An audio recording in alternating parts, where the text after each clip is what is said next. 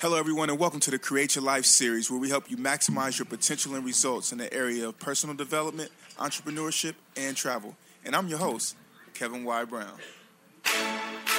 Create your life. Crée ta propre vie. Create your life.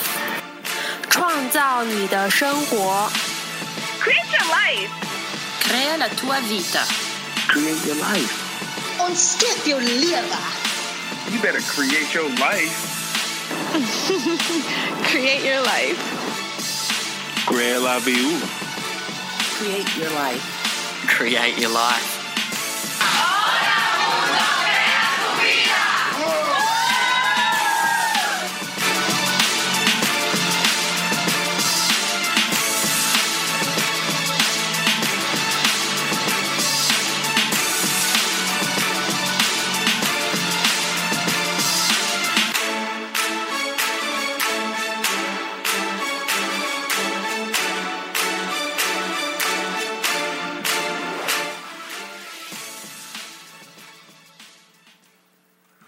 Beautiful people, thank you for joining us today on the Create Your Life series. I'm your host, Kevin Y. Brown, and today we have a, a magnificent episode for you and a magnificent uh, guest, uh, Mr. Carl Ulysses Bowen, a TV and film tailor. So this is uh, going to be this is a treat, truly a treat. If you don't mind, Carl, please say hello to the Create Your Life series family. Man, thank you so much for having me here. It's, it's such a pleasure. I'm so grateful.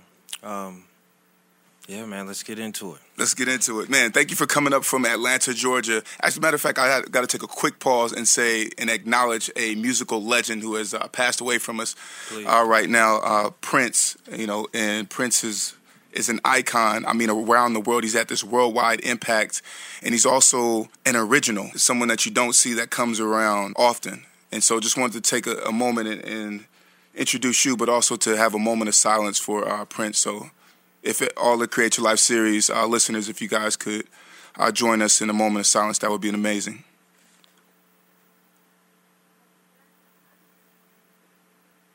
All right, thank you.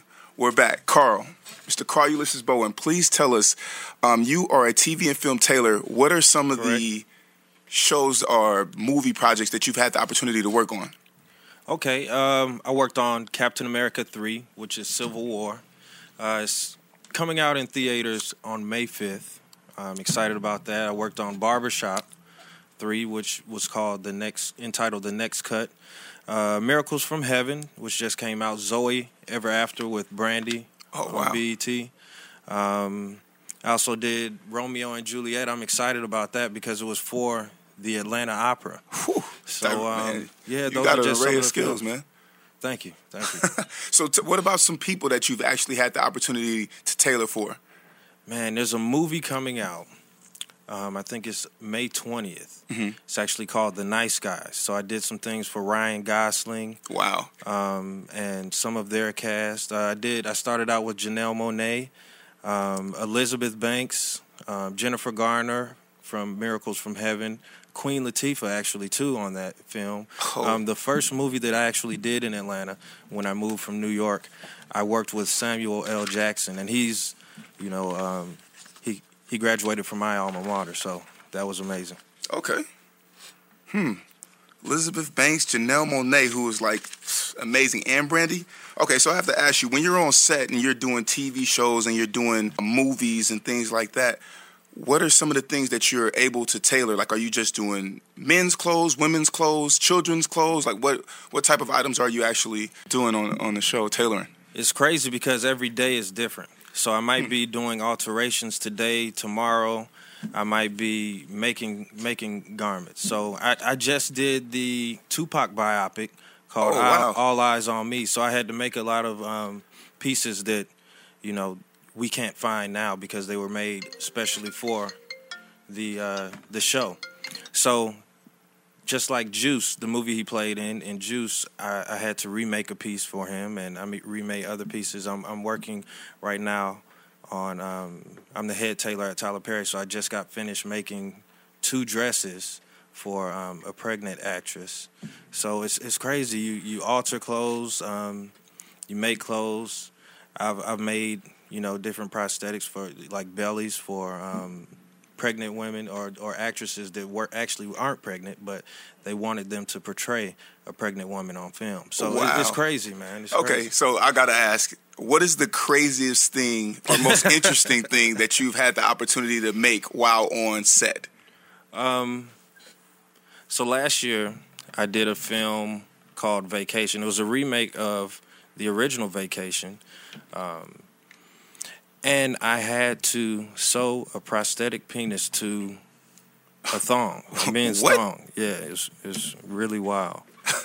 so they actually have us do a lot of, of crazy things sometimes, and um, you know you just have to uh, to do it and, and make the best of it. Make the best of it. Wow, a prosthetic penis. Interesting. So you being having this skill set of being a tailor and these different projects and movies and the Tupac biopic, that's my favorite rapper of all time. Mine as well. And man, I love this dude. He was just so authentic. But at the same time, I, I have to ask you, was this always a passion of yours? Like tell us a little bit about growing up in Wow. Atlanta and, you know, your a little bit about your journey, you know, to, to getting here. Okay, so I'm actually from Riverdale, Georgia, which is south of Atlanta, um, kind of by the airport. Coming up, I was really into sports.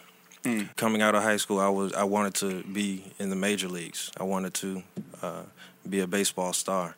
After my junior year, I started getting scouted by a lot of um, teams, and also Professional teams. Well, I was I was supposed to go to an actual, um, I guess it was a tryout for the Kansas City Royals. Okay. But most of the teams that actually were looking at me were like Howard University, University of Arkansas Pine Bluff, Grambling, um, and some other colleges. Okay. So uh, I, I actually hurt my shoulder my senior year of high school Wow. and had to figure out, you know, exactly what I wanted to do. I was um, straight A student, so I knew I wanted to be a doctor. Morehouse College is where I went. They graduate the most African American males that go on to medical school. Okay. So- Shout out Morehouse. Okay. That's that's where I ended up going. Um, so I went there, um, had a great time, really studied hard. What was your major at Morehouse? I was a biology major. Did you graduate from Morehouse? I did. Okay. Awesome. I did. And did you graduate in biology or? Actually, my degree was in psychology. So I went to a minority medical education program at Duke University Medical School. What year? Uh, this was the summer after my sophomore year of college. Okay. Uh, went up there, went on rotations. They we had to take some coursework, um, but it was the rotations that actually kind of helped me to find out that medicine really wasn't for me. So I, we did rotations in the neonatal care unit. Um, you would get attached to the kids or to the babies, and then you know maybe one or two days later they you know pass pass away. Wow, so heavy. I was really hurt from that and um, did some work in the ER unit and um, just saw some crazy things and I, I knew it wasn't for me. So I went back to school um, and actually thought about what I was going to do. So I just thought that I changed my major. Second semes- semester of my junior year, I changed my major to psychology. Um, at this time, I thought I wanted to go into physical therapy, which I didn't end up in. Okay. But um, actually, at that time, there was a young lady. I was actually modeling at at um, Clark at the time, and modeling in the Atlanta area. Right. And there was a young lady that I was dating. She went to Clark, and she came over before we went out one evening, and she happened to see some of my sketches on my dresser. Hmm. Now, when she saw my sketches, she said, "You know, Carl, you need to take some basic construction courses over at Clark." And I, I didn't know if I want if that's what I wanted to do. But since I had already loved fashion, I modeled, I sketched. I was like, why not? You know. So I took a basic construction course, fell in love with it. So that's how it started. That's how it started. So in this basic construction course, I mean, I'm just gonna go ahead and and, and just dive in, man. I saw you. I used to see you at the uh, at the fashion shows at Clark Atlanta. Of course, I'm a graduate of Clark Atlanta, uh, which is where I had the opportunity to actually meet you. But I saw you modeling, and I remember one year you had modeled for my clothing line, I did. and I you did. were you were in the you were in the actual fashion department. And I remember one year, dude, you have to tell us all about the muslin suit. Oh, See, a lot of people don't know the muslin about. Tell us what muslin material is, and tell us the story of the muslin suit, because it's actually one of the first things that I ever saw you uh, construct. Actually, that's So- that's the course that we met in. So muslin material is um, usually designers will use muslin to drape or to to create patterns. So it's kind of like uh, um, It's like a material. right. Okay. So it's like a really thin material. It's 100% cotton, um, and it's almost like of oatmeal coloration. Okay. So um, when I got when I started this basic construction course, we had to make two garments, and out of those two garments we're going to make up your, you know, they were like your final project. So they made up your grade in the class, and um, the professor went around the room and said, "Okay, what do you want to make?" I said, "You know," she asked some other people. They said skirts, um, you know, pillow, um, things like that, vest you know, a vest and a pillow or whatever. She came to me and I said, I want to make some trousers and a blazer. And she said, Wait, wait, wait. You can't make that. Pick something else. I said, No, I want to make a trouser and a blazer. She said, Okay, well, you know that these two items, these two garments that you make are going to, you know, make up your grade. I said, I know. But I still want to make a pair of trousers and a blazer. She said, Okay. Man, I think I spent so I've never spent that much time on any garment ever. but it came out beautifully. Uh, Why and I had were to you spending so much time? I gotta ask. because it was like I was teaching myself how to sew. We actually had two professors that year, and that was the first year that they had two professors in the in the basic construction um, program or course. And um, one of the professors didn't really know how to sew that well, but um, you know, I was when I when I had to go home, I had to do a little bit more work than everyone else because I was making because of the pieces that I was making. So I worked there and I worked at home. I worked on it when I went home, so it was like uh, working a job basically, forty hours. Forty hours. It's wow. crazy. So this is you working on the project. This has got to be a labor of love at this point because you're working on something that has nothing to do with your major, has nothing to do with the the path that you've been on. You know, going from from bio to psychology to wanting to be a physical therapist, Right. based off of these sketches and some advice from a friend uh, that you were dating at the time. You decided that you were going to go into and take this this passion on of yours and kind of construct a, a new path, something that aligned with you, your personal goals, uh, right then and there. Exactly. Dude, that is uh, that's amazing. So, how did this muslin suit turn out? It turned out pretty well. I was scared at first because the thing was you had to model your project in front of the class. So I had to put on these muslin pants and this muslin um, suit or blazer and model it in front of everybody. But it, it fit pretty well. I mean, the, the waist was a little big, but uh, I could hold it in the back. So you had to pin it, right? Yeah, I had to pin it up. Okay. So, so you t- you taking these classes? How, how long did you take those classes at Clark, the fashion classes? I took two fashion courses at Clark. So I took uh, the basic construction course, second semester of my junior year. No, I actually took that first semester of my senior year. Second semester of my senior year, I took um, product development. Ah, very important course. Very Yeah. important course.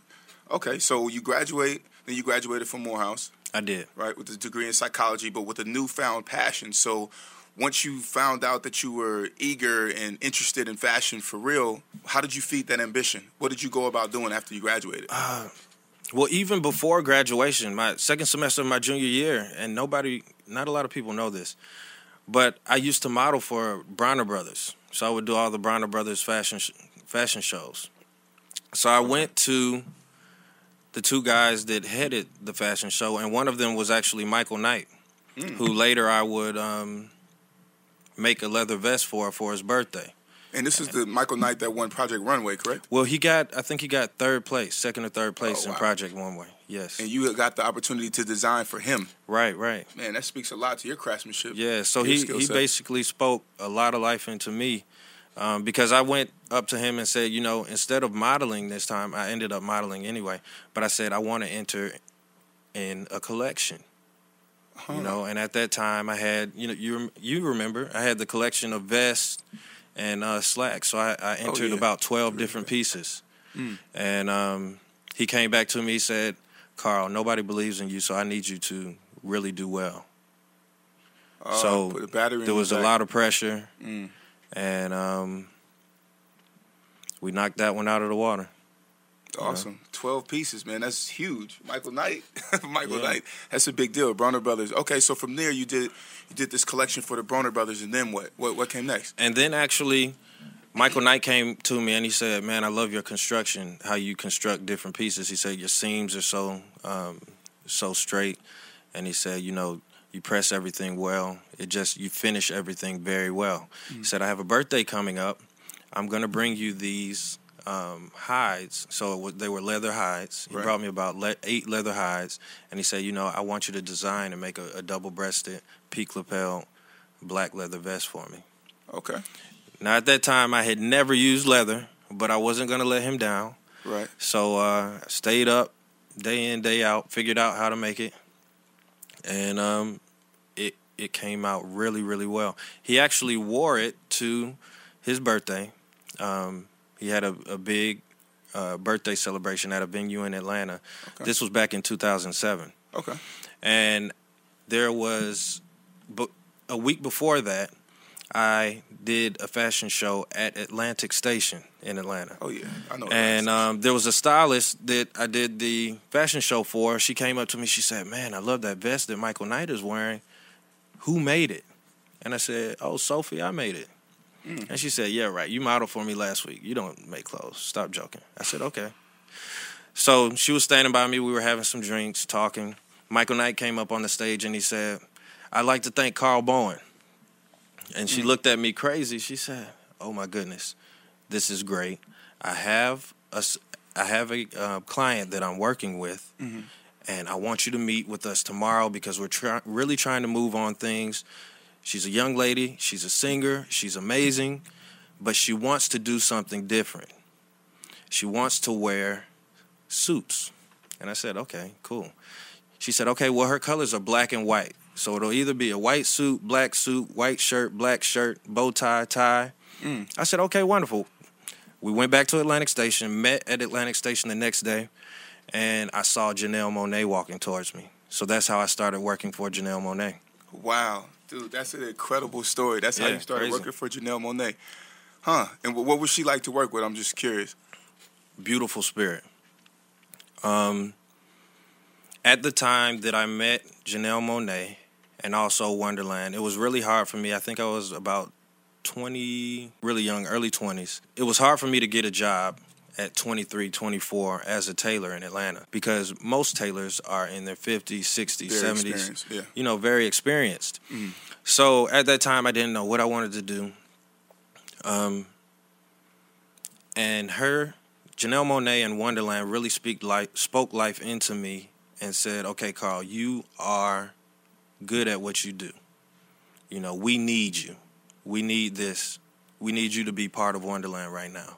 Mm. You know, what you do really matters to us and our movement." So at that time, you know, I couldn't give up. I couldn't give up, and and they they helped me to keep pressing forward. So, what are some of the items that you had the opportunity to design for her? um, I mean, most she's a superstar. Yeah, man. yeah. This is awesome. So I made a pair of high waist satin and wool tuxedo slacks for her. Huh. I made her some. One day she came to me and said, "I want some spats." I don't know if a lot of people may not know what spats are, I know but what spats are. Um, they're Tell like us. wool shoe coverings, Mhm. sometimes made out of leather. Um, I made you know some shirts, some other things. Um, I sketched up some emblems for her to put on sweaters, but I, I did a lot of alterations for her on blazers, suits, dress shirts, slacks, everything. It was wonderful. It was a wonderful time. I also was tailoring for her producers at the time, um, Nate and Chuck, and also tailored for some more people that were in Wondaland. So it was it was amazing. Okay, so you you have this opportunity to design these different items for Michael Knight, which you didn't know how to do with the leather vest. You're doing things for uh, Jane- Janelle Monáe. You're doing things for. You have these different projects going on. My biggest question to you is, in the light of these different opportunities, how are you staying motivated? You know, like through through basically these learning curves that you're experiencing or that you have to overcome. Like how how do you stay motivated through that? One is my family, my mother, my father, my both of my brothers, they really really support me. Um, my brother is a big part. My brother Rudy, he's a big part of my um, my brand. He handles the management. He handles the finances. He handles the website. He handles everything so that I can be creative. Okay. In the brand, um, and then I'm big on not letting you know people down. And then I'm also very spiritual and religious. So I, I, I speak to God. You know, He gives me a lot of strength. And then I just know that you know this is what I'm here to do. Mm, so you know You that this is in, in alignment with your purpose. So Exactly. It sounds a lot to me like you're saying that you hold yourself accountable. You right? By not letting other people down, you also don't want to let yourself down, and so you're really holding yourself accountable into a high standard. right. But it seems like this, what you're doing with this this tailoring and with this designing as well. In addition to what you do on TV and film, you also have a personal brand, and it's called. It's called Carl Ulysses. Okay, so with that, how did you actually figure out what was that turning point where you say, you know what, I'm going to do this full time. I want to pursue this full time because again, you had this experience even with the classes that you took at Clark Atlanta University, the fashion classes. You're talking about not having a job right after college, and then you get this opportunity to be with uh, Wondaland and Janelle Monáe. Right. But how did you say, all right, man, you know what, I still want to pursue fashion and not just go and get a psychology job or a psychiatrist job or a regular nine to five? Like, how did you figure I think that out? I think one of the biggest um, turning points for my life was actually when I moved to New York in 2009, and really a very close friend. I think you know him personally. um, a very close friend named Kevin Brown um, actually called me and said, "You know what are you what are you doing? You need to be doing something bigger. Um, is everything going well for you?" And just checking up on me. I got that call.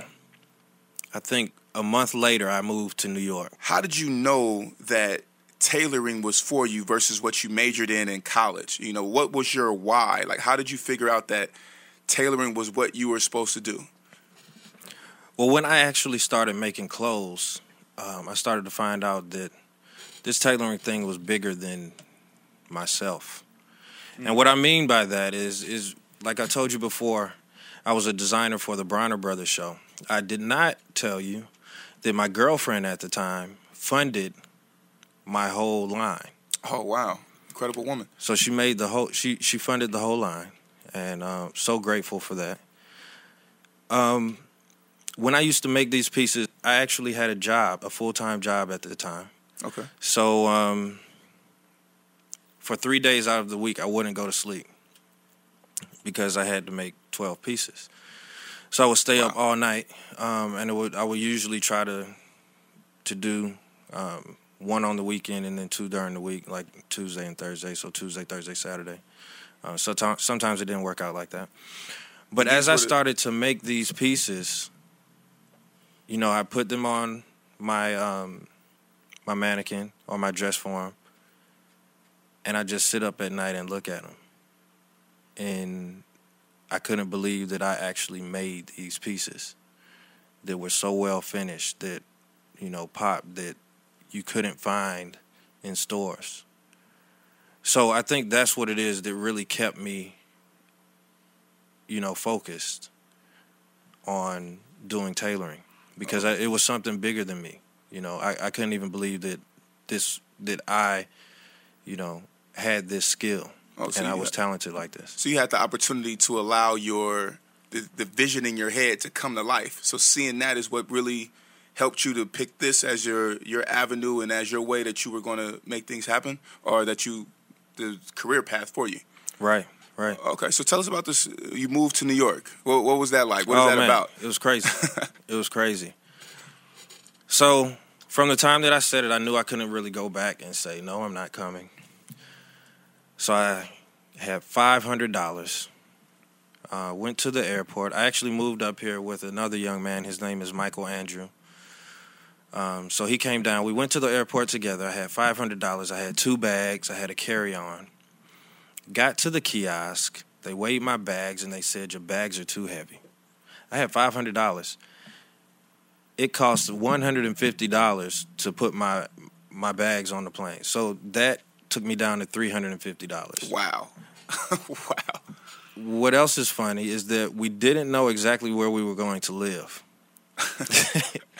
so, um, you know, everything worked out. We prayed, you know, God blessed us, and we got here, and we stayed um, actually with Kevin Brown and um, and a lady named Miss Brown. So um, until we until I got on my feet, we lived there for about. We were only supposed to stay for a week, but we actually stayed for three months. Um, so I knew I had to hit the ground running. The next day. The next uh, day after you arrive. The next day after I arrived, we arrived that afternoon. Uh, we got up early in the morning the next day, put on a three piece suit, and I hit I hit that concrete jungle and found a job. Um, landed a job that first day. I actually got a job on the uh, at Macy's, the flagship. 34th uh, Street. 34th Street, okay. Macy's. Uh, I worked in a, in the Hugo Boss section, designer suits, uh, and it was it was great. It was a great experience for me. Um, fast forward a year, I, I got a job at um, at Ross. I was an assistant buyer for two years. So for those two years, I worked at Macy's and also Ross. Wow. But um, and, and during this time, you know, because your passion is tailoring, were you actually able to tailor or to do to do any designing while you were working these two different jobs? I was. So I, I actually had to work on gaining a clientele list. I pledged Kappa Alpha Psi Fraternity Incorporated six months prior to my move here. I used the networks that I had from that with New York alumni and also in the fashion industry. Gained a clientele list, started doing alterations out of my house, and then I started working for um, some celebrities here. A man named Kevin Mays was gracious enough to help me out. Wow. Um, and he's a tailor in Atlanta now. He was in New York at the time working on the Tyra Banks show. He was tailoring for the Tyra Banks show. And when he couldn't get jobs, he was he gave me a call and said, you know, he referred them to me. So started working. I worked with Jessica Biel. I worked with Jane Rosenthal. Actually, this weekend is Tribeca Films, and right. um, it's going great for her. Each year is getting bigger and bigger. I'm so proud of her.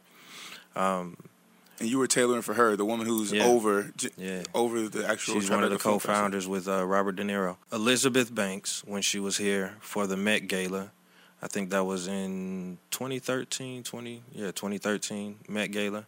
I worked with her. So how are you finding time between these jobs? You because you're working at if you're assistant buyer at Ross, I'm assuming you're working there from nine to five, maybe, or what? Are, yeah, I was working from nine to five there, and then I would go and work um, five thirty to close at Macy's. At Macy's, wow. And then I would go home back to Harlem and I would work from then until I, you know, got finished.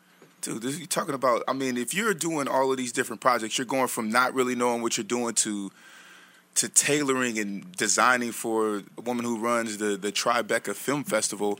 You're putting in these hours, obviously, though, to work on your craft my question to you is, is how do you stay motivated? I mean, two jobs. I mean, I've been in situations where I've had three, four jobs, but I mean, they call that moonlighting when you're working right. after hours, you know, uh, on your on your own craft. But how do you stay motivated? How did you stay motivated, you know, during this time?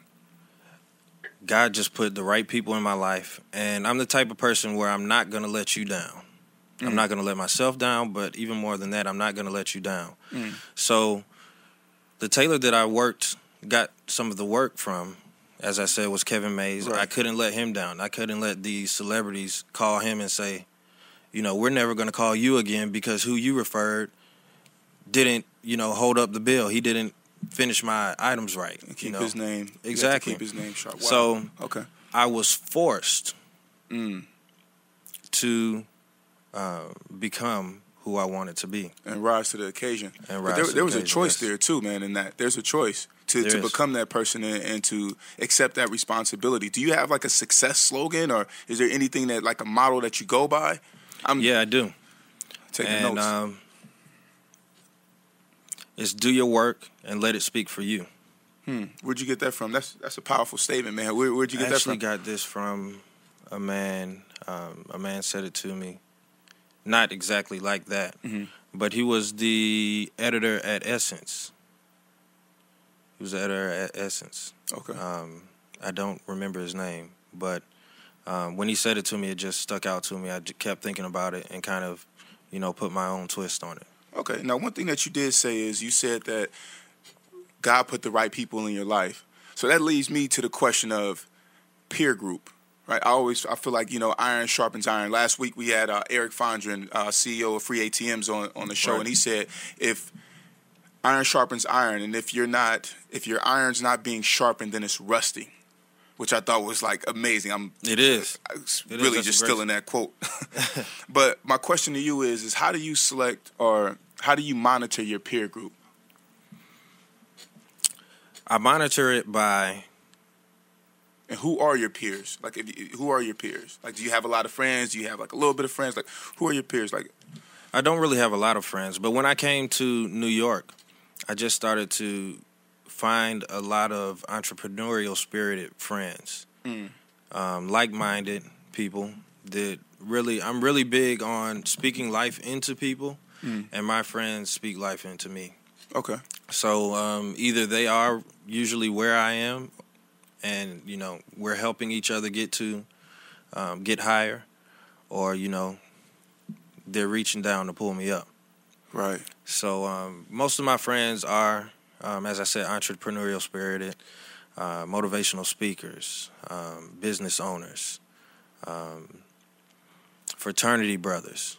okay, So um, just people that that really, really, really speak life into me, and I do the same for them. okay. Now, I mean, I know you personally. You're definitely a positive person, uh, positive brother. My my next question to you would be. How do you determine who to pick the phone up for? So you have this group of friends, right, and these group of peers. But some people get that, get that, uh, that instant access. If you see a missed call from somebody, you immediately call them back, whereas you might not necessarily call back someone else as quickly. Though you guys Right. may still be friends. So how do you determine who it is that you actually pick up the phone and return that phone call for immediately? Well, that's a little bit harder for me because I really don't have business hours, and so my clients call me all times of the day and night. Mm. But um, as I said, I don't really have a big group of friends. But mostly, all of the people that I can call my friends, I pick up the phone whenever they call me because I never know what's going to happen, um, or I never know what is happening and why they're calling. Um, so I usually pick up the phone mostly all the time only because mostly because I'm a you know a business owner and you know I have one phone.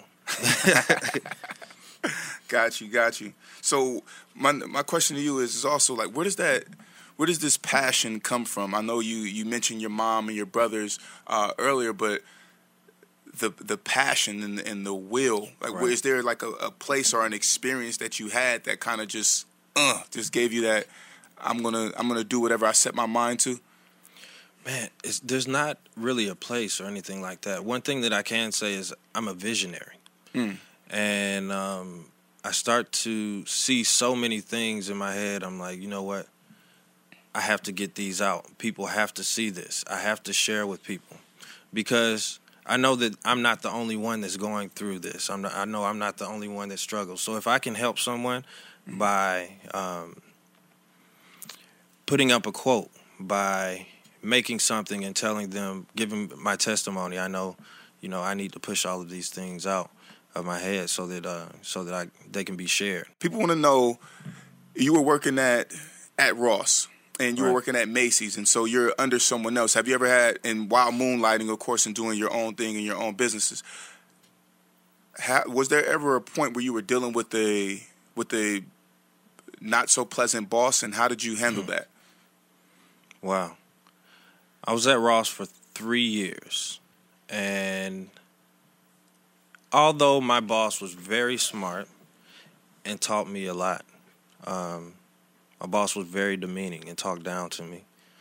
Um, but I think at the time, that's what I needed to actually come out of my shell, you know, to become more confident and do what I knew I needed to do. Um, So, are you saying? I'm sorry to cut you off, but are you saying that the, his put downs you use those as motivation? His demeaning attitude towards you use it as motivation to become a better man. Is Oh, that yes. what you mean by that? Okay, I worked harder. powerful. Okay. Yeah, yeah. All right, powerful word. Okay. I worked harder. I stayed up um, creating designs. I stayed up making sure that um, that I, I had a plan, an exit plan. right. You know, oh, I couldn't get content. You know, and that's what I was saying that that's what I needed at that time. You know, sometimes you have to be forced out of your situations, and I used that earlier.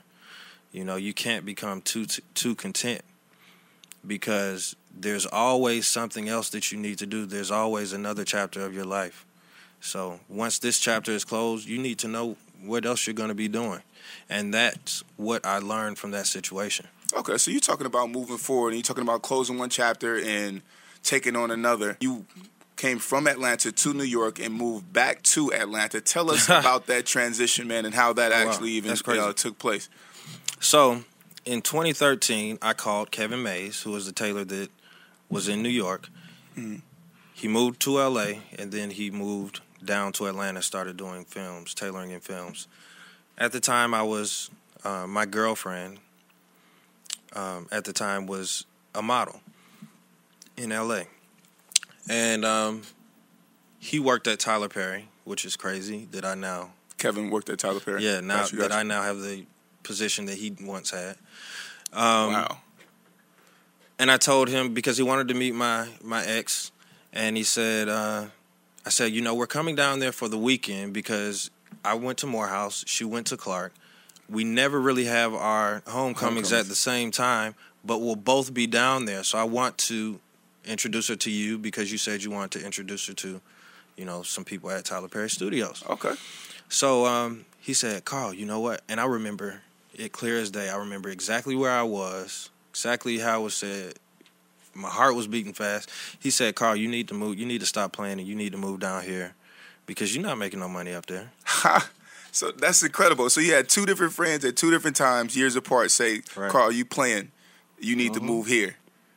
Oh, man. And I said, man, so what do you expect me to do? You expect me just to move? He said, yeah, you already have your ticket for the weekend, right? I said, yes, I do have my ticket for homecoming. So he said, okay, well, I just got a call. I can't do all these jobs. I got a call for this movie, and I don't have anyone to refer. So I want to refer you.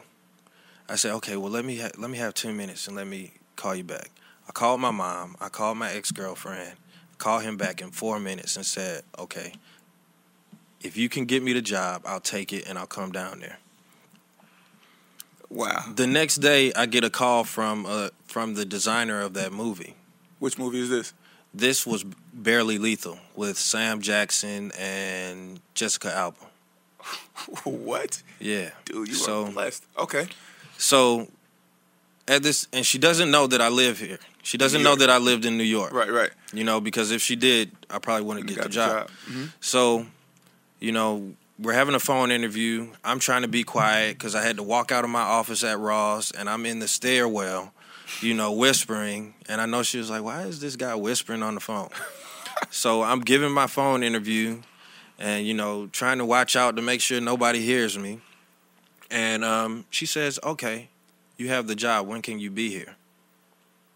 So then everything really changed in my life because I was like, man, what am I gonna do? I have an apartment in New York. You know, I'm moving down there.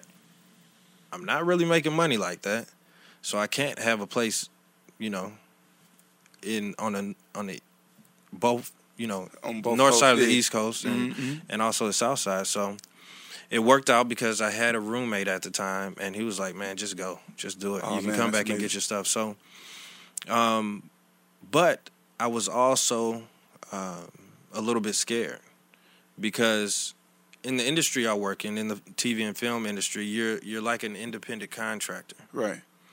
So when one job ends, you have to go out and find another job. Right. But it's worked out to where you know I, I haven't really had a lot of um, idle time. So how long did it take you to, to go down to Atlanta from New York? Like when did you move? Was like what was the amount of days that it took you? After she said you're hired, it was four days. Wow. And did you? So what about coming back to get your stuff? How'd you go about doing that? Um, so after I did barely lethal, I went right into Drop Dead Diva the next week. So I couldn't come up and get my stuff then. And then I went right into the first season of Satisfaction, which is a TV show. I think they're in their third season now, mm-hmm. but it, it's on USA on the USA Network. So for Labor Day, I finished, you know, my work on that Friday. Mm-hmm. Went home, took a nap, and drove a commercial van that had no seats in the back. Drove a commercial van up to New York. Dude, how long is it? 14 hours?